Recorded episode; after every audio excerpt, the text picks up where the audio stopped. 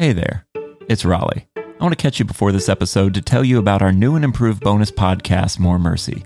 Each week, I break down a MercyCast episode and show how it not only intersects with Scripture, but how it impacts our daily lives.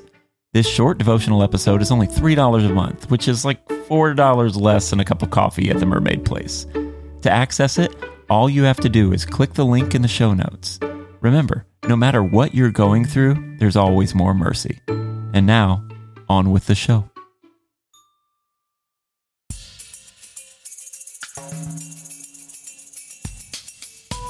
Welcome to the Mercy Cast, where we're learning the art of compassion through the adversity of life. I'm your host, Raleigh Sadler. Today, I want to talk about how we view ourselves. When we view ourselves in such a light that we have to always have it together to have value or worth, we're setting ourselves up for failure. As a matter of fact, that's really what we're good at. We're good at failure, but we don't want to see it. We don't want to acknowledge it. And we don't, we, we desperately don't want anyone else to see it. Because if people see us at our lowest points, then what does that mean for us? Does that mean that we are the culmination of everything we've ever feared? Does that mean that we truly don't have it together? Does that mean that we can't get right no matter how hard we work at it?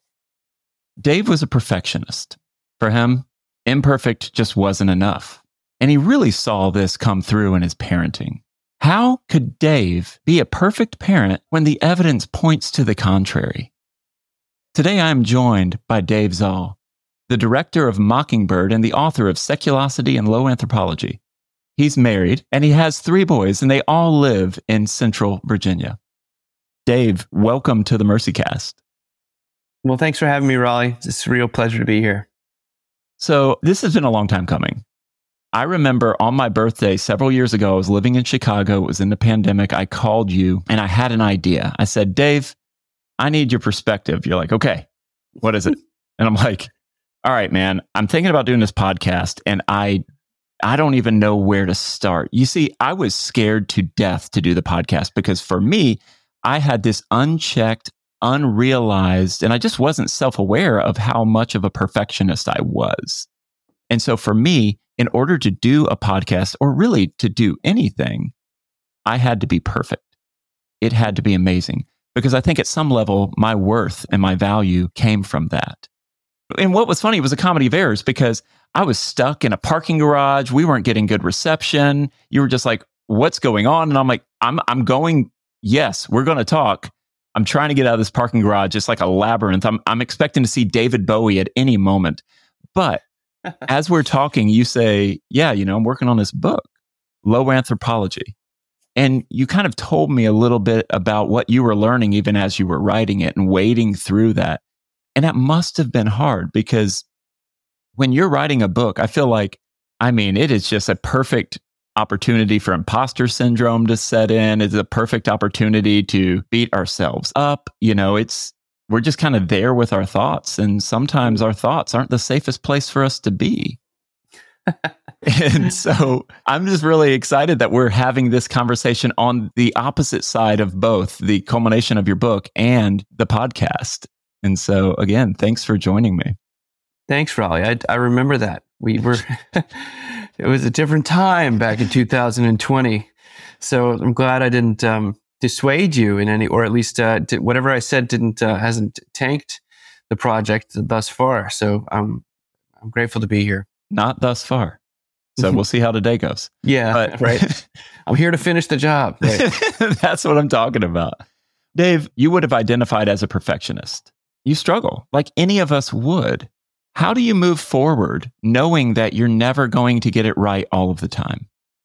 Well, I would say I I wouldn't say past tense I was a perfectionist. I think I still am one. I think it's yes. a problem for me. I think it's a real ongoing thorn in the flesh. And when I say perfectionist in parenting is I think you when you have kids you have this illusion that things are going to be a certain way and you bring all these expectations that you don't even realize you have of you know i'm going to be for me it was like i'm going to be a very gracious dad. I want to be like i don't know if you ever heard theologian Rod Rosenbladt talk about his dad it's like i want to be one of those kinds of dads who like guys are kids are telling stories about in years to come and how he sort of modeled grace in a in a very you know visceral way. And, and that'd be nice That would be super nice. And I just remember, you know, I think sometimes God gives you the child that you need rather than the one you want. And I happen to have a, one of, I, I have three wonderful boys, uh, but one of them is, one of them is socially very reticent or to, especially to perform in any respect. And so I just, I have a very, very vivid memory of a relative calling and dying to say hi to him on the phone. And, you know, when you're like, when there's a five year old around or uh, a four year old, that you know how much that will, you know, th- this person was had a cancer diagnosis and you just knew how much it would mean for him to say hello to this person. And he just flat out refused in front of, you know, you know, it was a video call. It was, it was very, very, and I, I completely lost it. Like completely started yelling at him to the extent that someone who was within earshot was like, is everything okay over here? You know, mm. if you've ever had that moment where you have someone like sort of a bystander or a, a, good Samaritan even come by to sort of figure out if are you safe for this kid? That is a deeply uh, disillusioning moment about one's own perfectionism. And you sort of are, you're struck very in the face with the fact that you can't control this person and um, your attempts to control them are making things worse. And it's all about, it's not just about how it reflects on him, it's about how it reflects on you. And if you're a person with perfectionistic tendencies and people pleasing tendencies, I think those often go hand in hand. It can be devastating. So nothing will break you of your perfectionism faster than uh, I think marriage probably first, but uh, parenting is another way that this happens. And it's happened to me at least. I think there are some people that can go on autopilot and just never, you know, they have the patience of a saint, uh, but that's not me. And I've, I've lost it more than times than I than I'd like to say. And I don't think I'll be the guy they t- I, they'll tell stories. Maybe, maybe in some regards, I hope so. But uh, I get a passing grade at best you've got this situation where you're like so many of us, you know, like perfectionists, we're not allowed to phone it in. Perfectionists are not allowed to just be okay. Mm. We've got to be great. We're living up to the standard that I, as far as I know, only one person has lived, but even that person's perfection is different than the perfectionism that we're seeking because so much of our perfectionism is grounded in judgment, judgment towards ourselves, judgment towards others. It's an idealism. We're either good or bad. We mm. can't be a mixture of both. And what you've described is this idea that, yes, in a great father can be good and bad, can be mess ups, can be struggles. And as you kind of live this out on the daily, could you tell us how that has led you to write a book like Low Anthropology. And could you tell us a little bit more about low anthropology? Well, the, the idea behind low anthropology is refers to a view of human nature. And Everyone's got a sort of a view. A default anthropology would be the word for it. A, a kind of a operating understanding of human nature.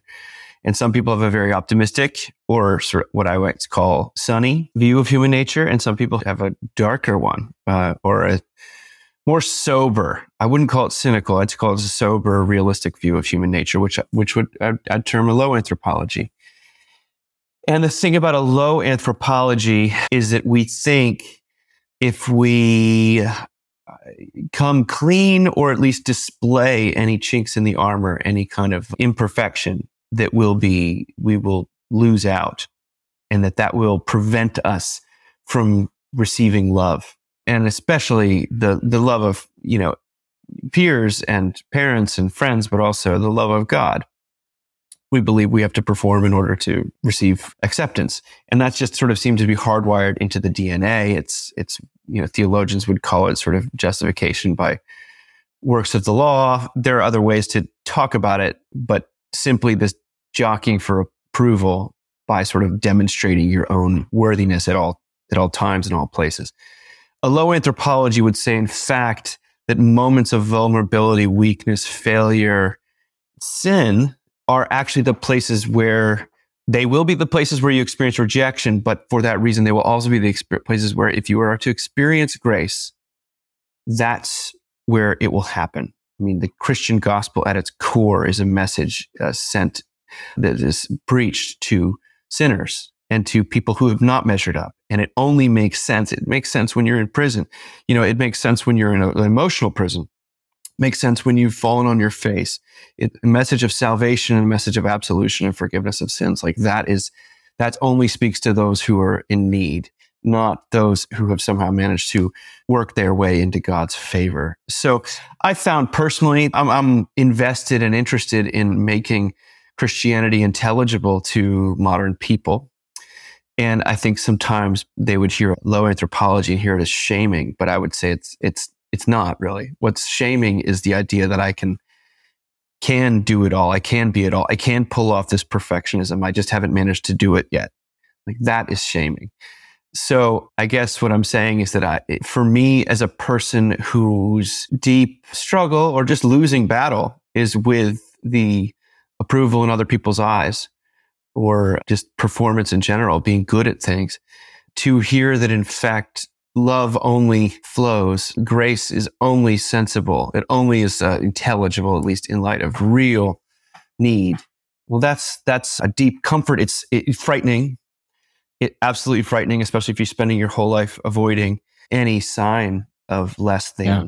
any sign of again, and most of us are in some to some degree or whatnot. But it also is a, a, reason for tremendous hope. So I always write whenever I'm writing, I'm trying to write the book that I want to read and that I haven't read yet, and that's what low anthropology is, Raleigh.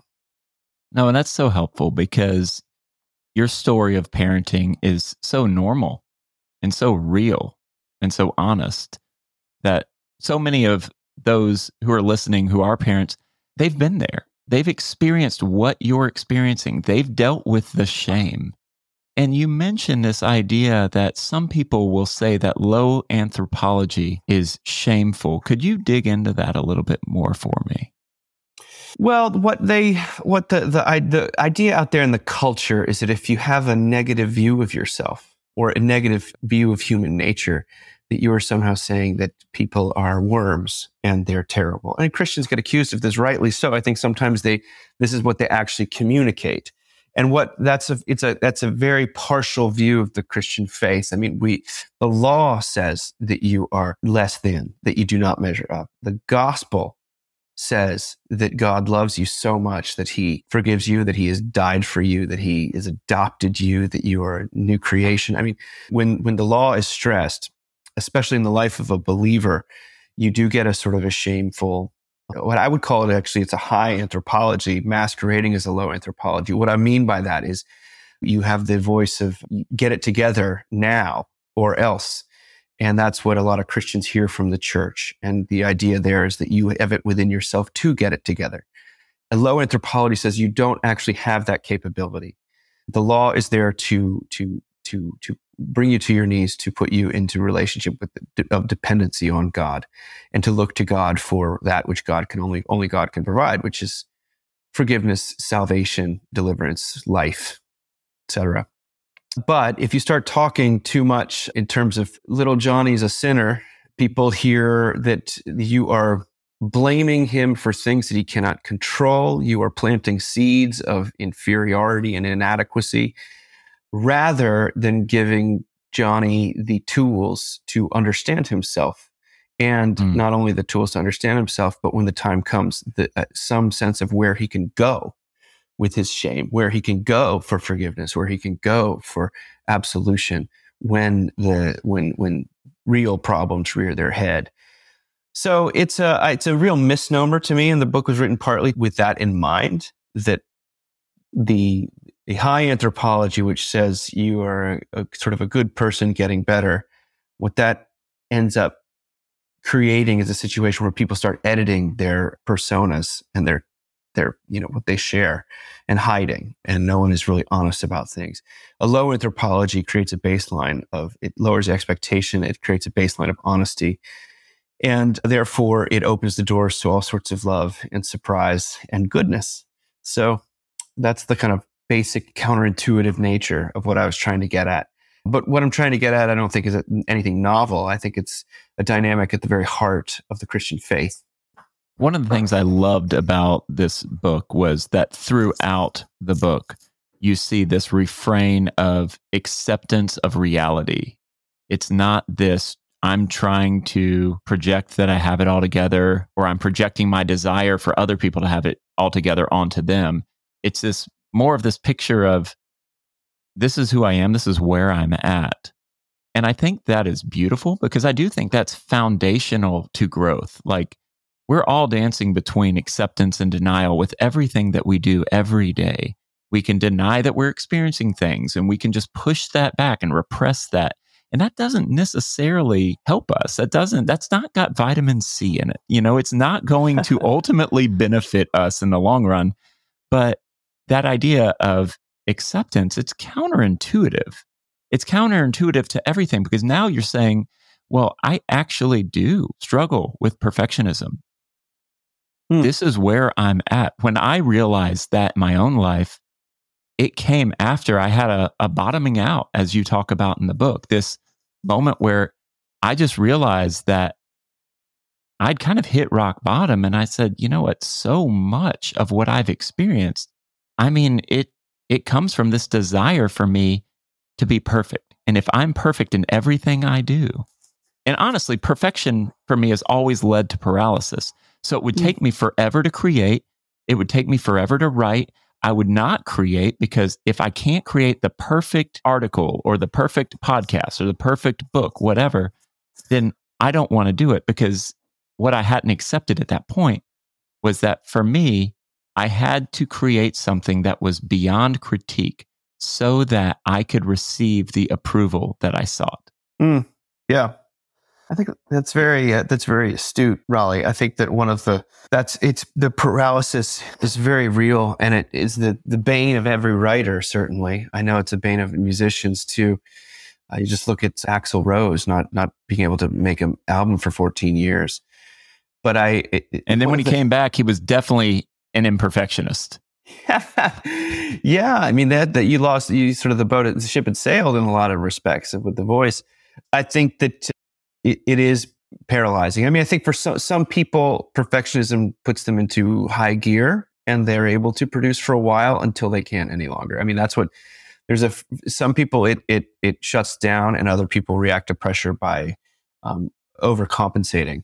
And uh, both of them are, are dead ends. I, I, I think that one has a little more social reward to it, just in the sense of, I found that my own one of the things that broke me of perfectionism in writing, at least for a little while, was having to write for the web, which was constantly de- needing content, you know, so ravenous for content that the World Wide Web is that you just have to keep doing things every day. And, and you get to the point, it's like, well, I don't know if this is any good, but click, you know, mm-hmm. um, and that can be a helpful exercise. But ultimately, you know, w- when you transpose these, these, these dynamics into the spirit of a person, it is simply deadly because the perfectionism also is is kind of a, in its way a, a, rejection of God. I think it's uh it, it's a refusal to accept grace. I only only will be judged on my own merits, and I refuse to be. I mean, not that we're in control of this, but it's there is an element to which I know it's bad. I know I shouldn't do it.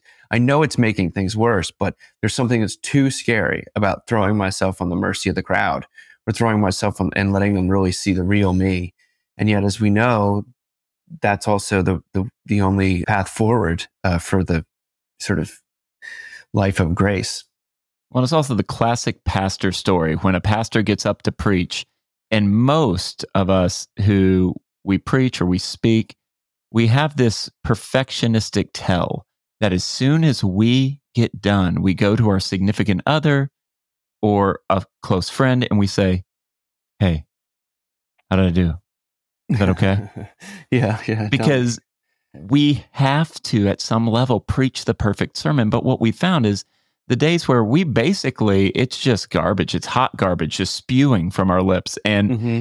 It's one of those where, like, man, that was the worst thing I've ever done. I, I zigged when I should have zagged. I missed this, I missed that.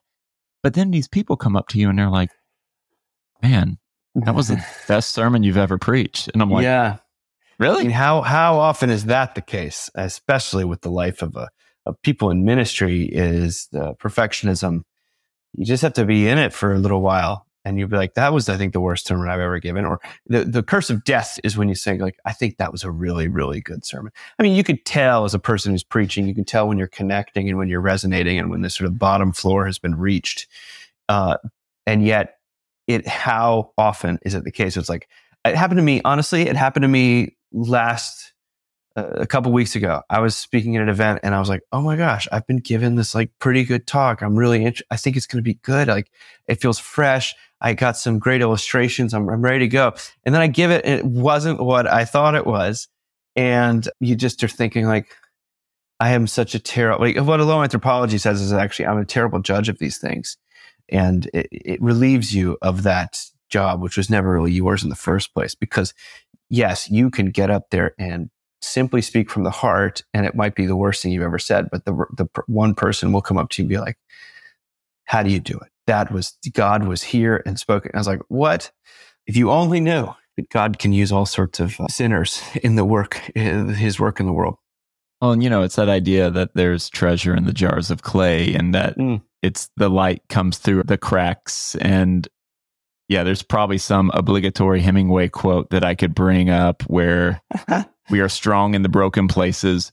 But I think at the end of the day, that acceptance of maybe this doesn't have to be perfect. Maybe it just needs to be. A book that was very helpful to me was a book called Becoming an Imperfectionist by mm. Stephen Guise. And I read it at a time where I needed to read it. And it was fascinating because the guy's like, you know what I started doing? I no longer judge myself qualitatively. That doesn't help. I don't grow. I don't heal. I don't do any of that. But I judge myself in a binary way. Did I do the thing that I set out to do? It doesn't matter if I did it well. And he's like, I figure if I keep doing it and just judging myself in a binary way, I'm probably going to improve. It's That's like that nice quote from Adventure Time, you know? It's like before you get good at something, you, you got to kind of suck at it hmm. before you become kind of good at it. I think that's I think that's the exact quote. I love that show. I think that's a beautiful way to put it. I mean, it, life will will take the perfectionism from you. I think like I, when I say that kids will just parenting children, it's it's just their refusal to be molded and shaped and subject to your control that is a huge gift to us. And, and it, it will by nature feel like agony because defiance and sort of just otherness is often received as a rebuke or as a, why won't you do what I say?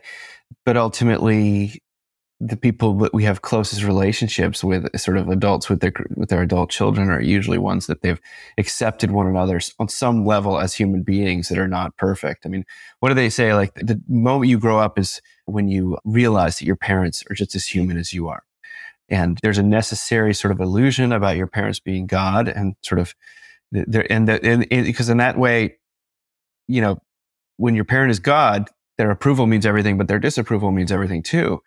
And so you see people with deep, deep, deep, deep, deep, deep, deep scars from that. But I, I, I would, I would say that realizing that your parent is a human being and what that, that's actually code for realizing that they are just as broken, vulnerable, and in need of mercy as you are. That is the, that's actually the hinge of a maturity. It's not kind of getting better to the extent that you no longer are imperfect. It's the realization that you of how how you and everyone else is sort of in the same boat. And I think this turns our understanding of sanctification on its head too, because oftentimes when we think of sanctification as this process of growing in holiness, we see it in terms of personal holiness. Like, I've got to get better. And oftentimes when we talk about personal holiness, it's read my Bible more, pray more, hmm. go to church more, you know it's it's less about like loving others it's less about being kinder to ourselves it's less about adopting more of a lower anthropology. It's this idea of i've got to be perfect today and i don't feel that that happens. And so yeah. i feel like that's one side. But then with low anthropology how do you avoid fatalism of i'm just never going to get better i'm never going to grow i'm never going to heal? Well i don't think I think low anthropology is never, I don't want to talk about it independent of the existence of God. Because mm. uh, I think That's in good. your own, in your own uh, skin, you aren't going to, you're going to die is what you're going to do. You're going to get worse. Like that's the only thing we can know for certain. But we also know that if that's the only thing you're going to do, then we worship a God who raises the dead. But we also worship a God who has active and alive in the world in the Holy Spirit and does work in people's lives in all sorts of cool and interesting and surprising ways. Like surprise is a key category here. And God who the God who gives gifts and and, and the God of surprise. That my idea that I can have written the script for the rest of my life. I know what's going to happen. I know that it's nothing's ever going to get better. I know that, that is actually a high anthropology. That is putting you in the position of God, who says who is all knowing and all seeing and knows exactly what's going to happen. That's not that that kind of knowledge isn't available to a finite and broken human being. What you can say is that I don't know if I'm going to be like this forever. I don't know if it's going to if if if I'm gonna um, get worse or if, you know, the pain is going to go away. I mean, as a Christian, we have hope always, and and that looks like patience a lot of times. But but that we look around, the low anthropologist looks around and says, "Well, hey, hold on a second. You know, things are not as bad as they possibly could be.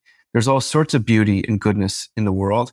I have experienced certain miracles or just healing or love in my life that didn't have to be there. That's gratuitous and you start, to see yourself as smaller and more filled with gratitude than ever before. And as we know that that sort of has a perpetuating kind of presence in a person's life. So low anthropology taken in its taken seriously dispenses with the idea that you can ever assume anything with certainty. But it also puts the onus for change in the only hands where it actually belongs, which is with God. So it's a tremendously hopeful outlook, in fact. A high anthropology that says, I am my, the chief, the answer to all my problems.